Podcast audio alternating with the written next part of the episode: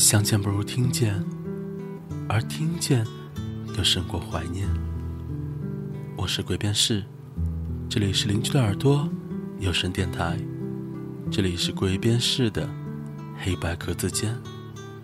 我们好久不见。最近我收到很多听友的来信，希望我可以多做一些关于张嘉佳睡前故事系列的节目。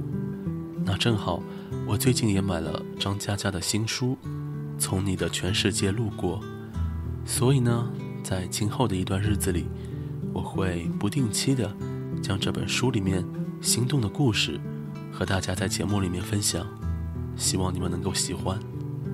那今天首先要和大家分享的这个故事呢，名字叫做《摆渡人》，它和我非常喜欢的一首周华健的歌的名字是一样的。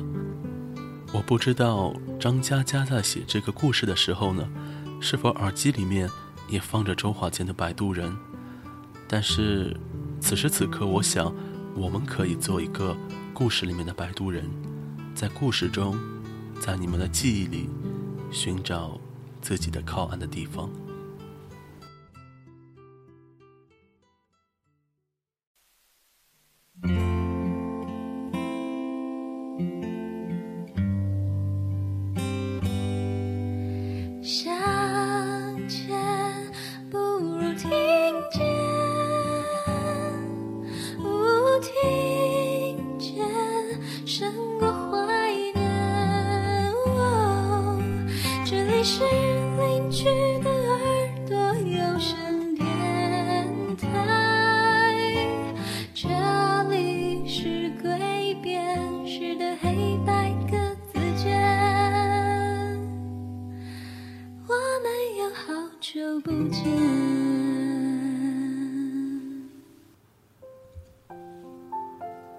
玉，文静、秀气，却是东北姑娘。来自长春，在南京读大学，毕业后留在了这座城市。她是我朋友当中为数不多的正常工作的人，不说脏话，不发神经，腼腆平静的活着。相聚总要喝酒，但小玉偶尔举杯。也会被别人拦下来，因为我们都惦记着要有一个人是清醒的，好一次送大家回去。这个人选必须靠谱，而小玉当之无愧。有一次在管春的酒吧，从头到尾默不作声的小玉，偷偷的喝了一杯，然后眼睛发亮，微笑越发的迷人。他木然指着隔壁桌的客人，捧腹大笑：“快看他，脸这么长，最后还带个拐弯，像个完整的斜弯钩，再加一撇，就是个匕首的匕，就是匕，匕，这个读音很暧昧，好吗？”然后我们全场大喊，从此更加坚定了不让他喝酒的决心。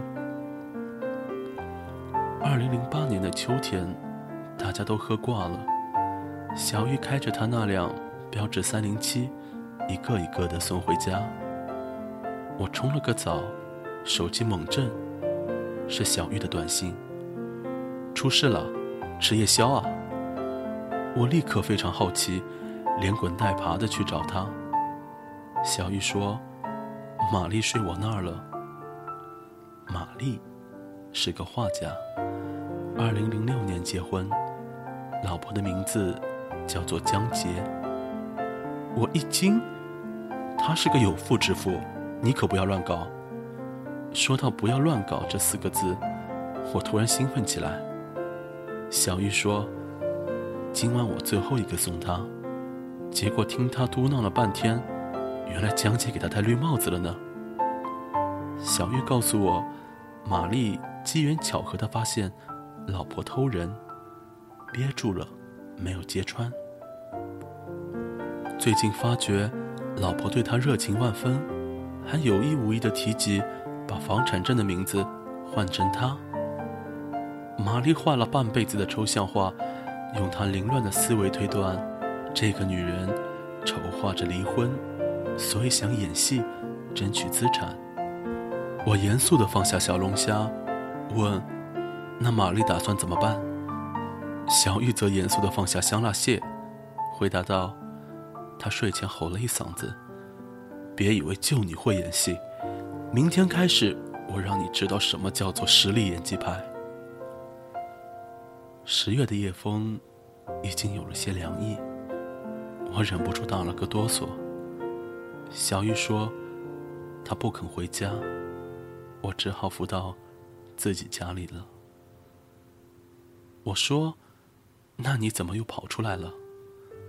小玉沉默了一会儿，说：“我躺在客厅的沙发，听到卧室撕心裂肺的哭声，过去一看，玛丽裹着被子在哭，哭得蜷成一团。我喊她，她没有反应。”就疯狂的哭，估计还在梦里。我听得心惊肉跳，待不下去了，就找你吃夜宵。我假装随口的问了一句：“你是不是喜欢他？”小玉扭头不看我，缓缓的点头。月亮升起，挂在小玉身后的夜空，像极了一轮。巨大的备胎，我和小玉绝口不提，但玛丽的事情依旧传播开了。人人都知道他在跟老婆斗智斗勇。玛丽喝醉了，就住在小玉家，我陪着送过去，发现不喝酒的小玉在橱柜里摆满了护肝的药。玛丽颠三倒四地说着自己乱七八糟的计划。而小玉，则在一旁频频的点头。由于卧室被玛丽霸占，小玉已经把客厅的沙发搞得跟床一样。我说：“这也不是个解决的办法，我给她开个房间吧。”小玉看向玛丽，她翻了个身，擦擦嘴巴，睡着了。我说。好吧。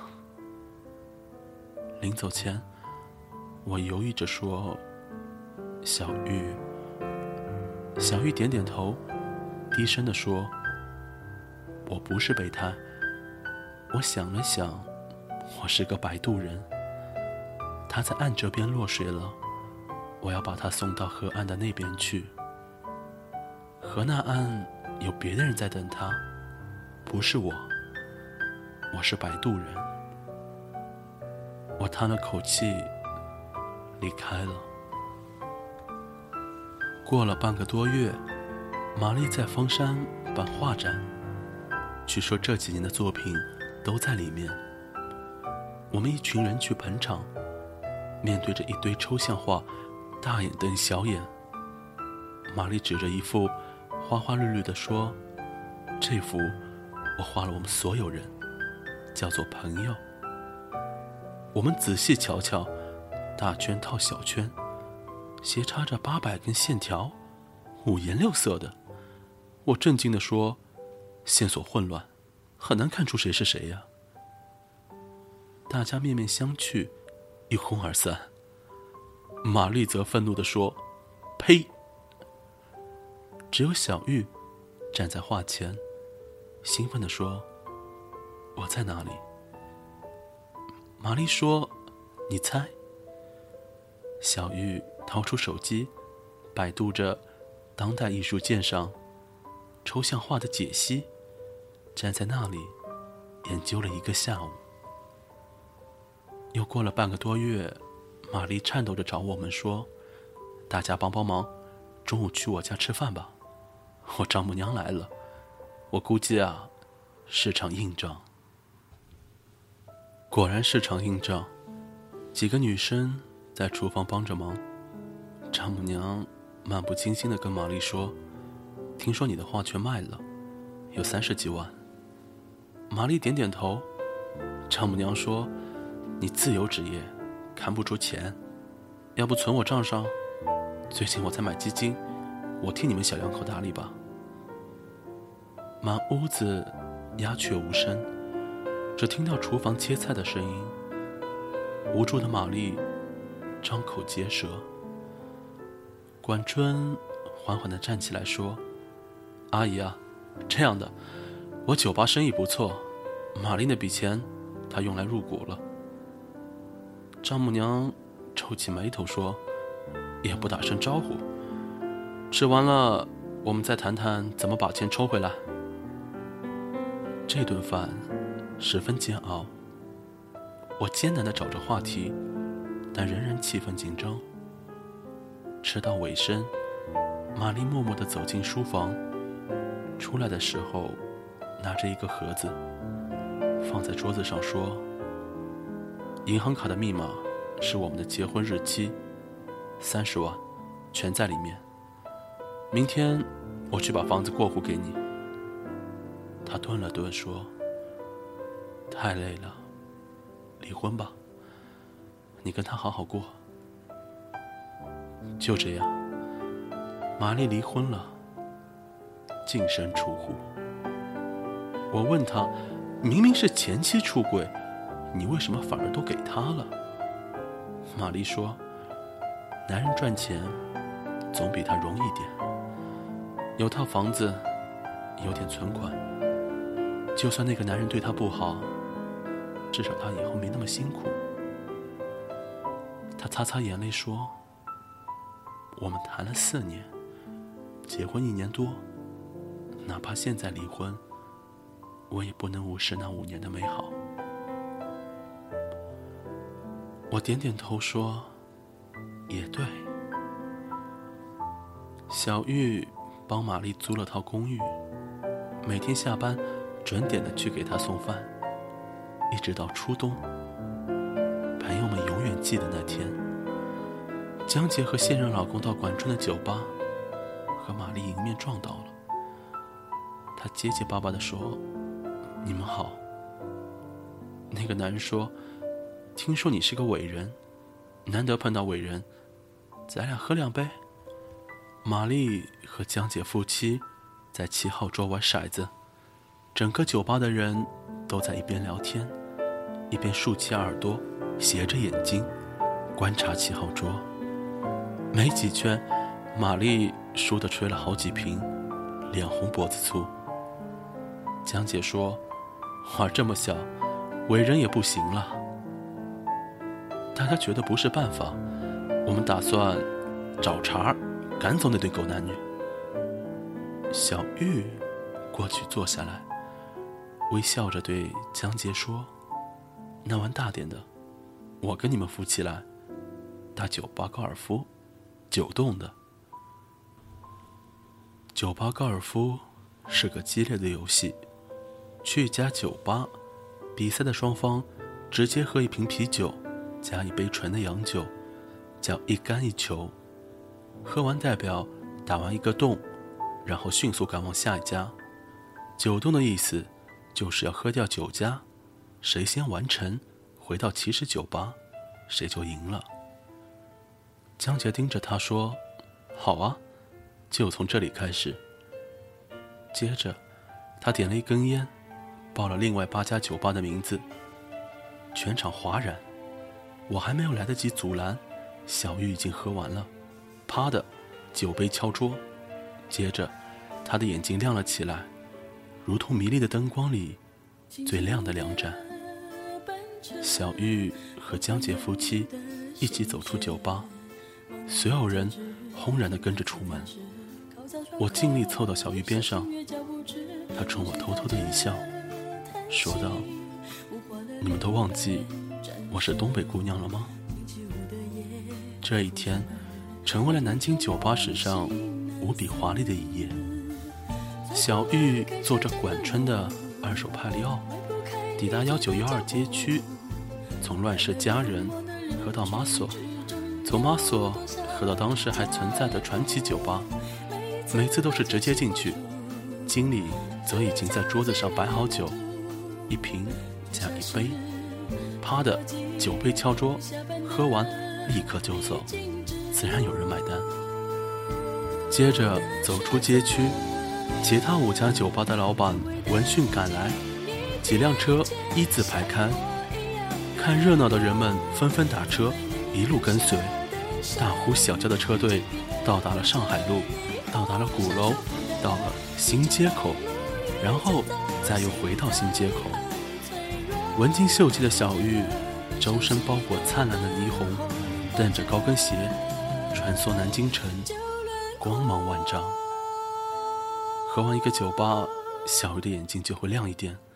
她每次站在出口，掏出一面小镜子，认真的补一下口红，一步都不斜歪，笔直的走向目的地。管春默不作声的开车，我从副驾驶看着后视镜。小玉不知道想着什么，呆呆的把头贴着车窗。脸红彤彤的，回起点的路中，小玉突然开口了，说：“沉默，你这一辈子有没有为别人拼命过？”我一愣，不知道怎么回答。小玉看着窗外的夜色，说：“我说的拼命，不是拼命工作，不是拼命吃饭，不是……”拼命解释的拼命，那只是个形容词。我说的拼命就是，真的，今天我就算死了，我也愿意。他摇摇头，又说：“其实我，我肯定我不会真的死，所以也不算拼命。你看，我喜欢玛丽，可哪怕她离婚了，我也没有办法跟她在一起。”我喜欢她，愿意为她做很多事情。如果我们真的在一起，我一定会要求她也这样对我。但这是不可能的，他又不喜欢我，所以，我只想做个摆渡人，这样我很开心。我沉默了一会儿，说道：“真开心。”开心的想操他大爷！到了管春的酒吧，人头挤挤，小玉目不斜视，毫无醉态，轻快的回到原地。人们疯狂的鼓掌、吹口哨、大声叫好。玛丽前妻不见人影，大家喊着赢了赢了！朋友们冲进来，兴奋的喊道：“玛丽的前妻挂了，最后一家喝完就挂了。”众人激动的喝彩，说：“他妈的，打败了奸夫淫妇，原来这么解气！小玉牛逼，东北姑娘牛逼，文静妹子大发飙，浪奔浪流浪滔滔，欢迎小玉击毙全世界的婊子。”而我则问道：“玛丽呢？”朋友们迟疑的看了下小玉，说道：“喝到第三家，奸夫劝江杰放弃，江杰不肯。”奸夫一个人跑了，喝到第八家，江姐挂了，坐在路边哭。玛丽过去抱着她哭，然后，然后他送她回家了。酒吧顿时一片安静。小明面不改色，又喝一杯，轻轻的把头搁在桌面，说道。累了。如果你真的那么开心，那为什么会累呢？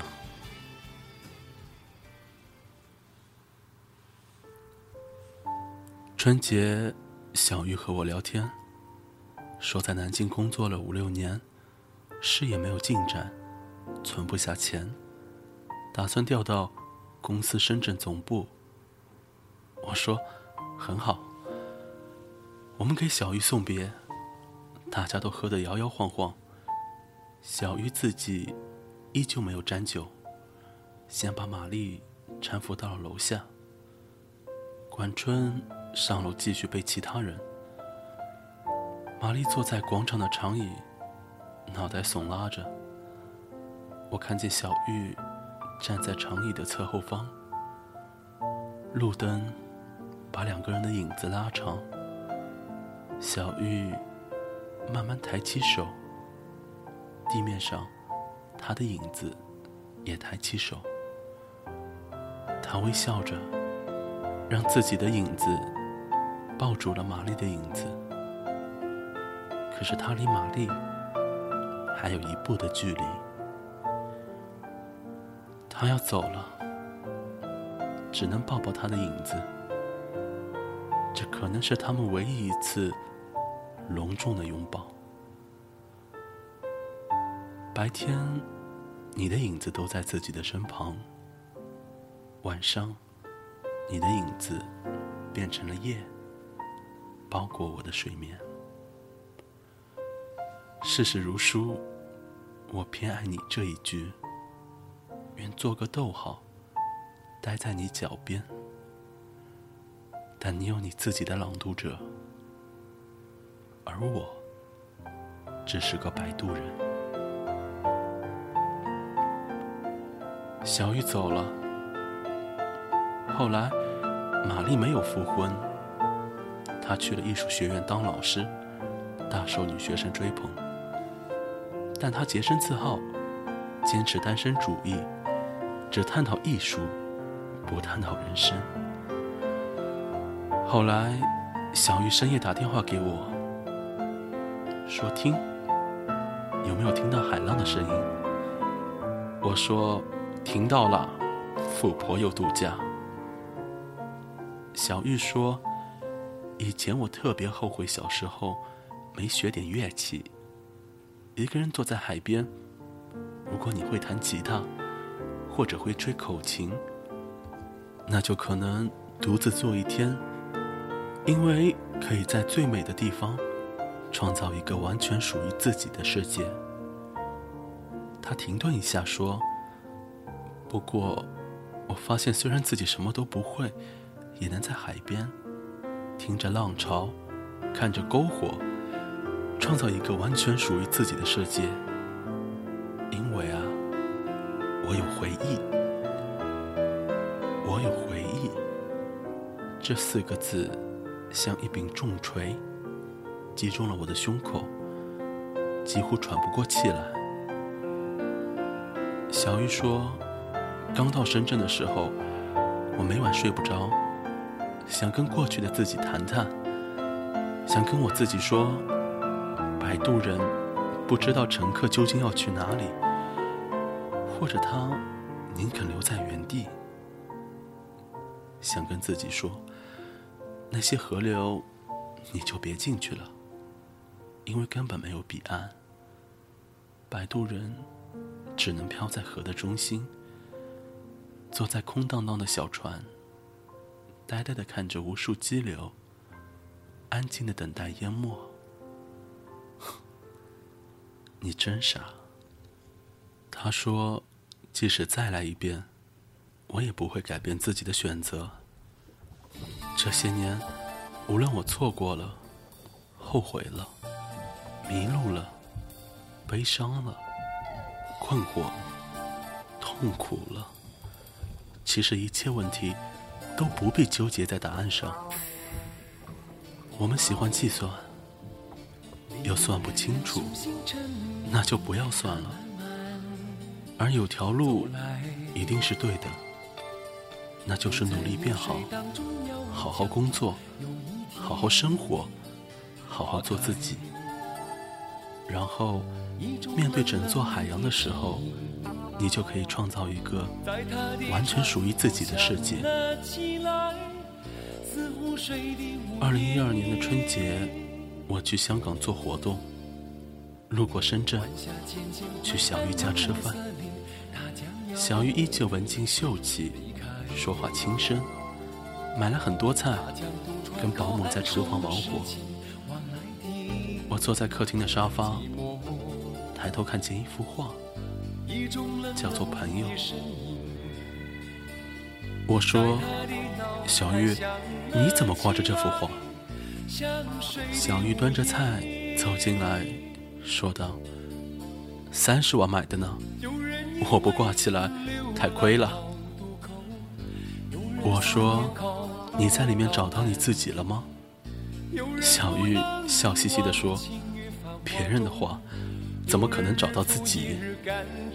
我笑着说：“你过得很好。”小玉笑着说：“是的，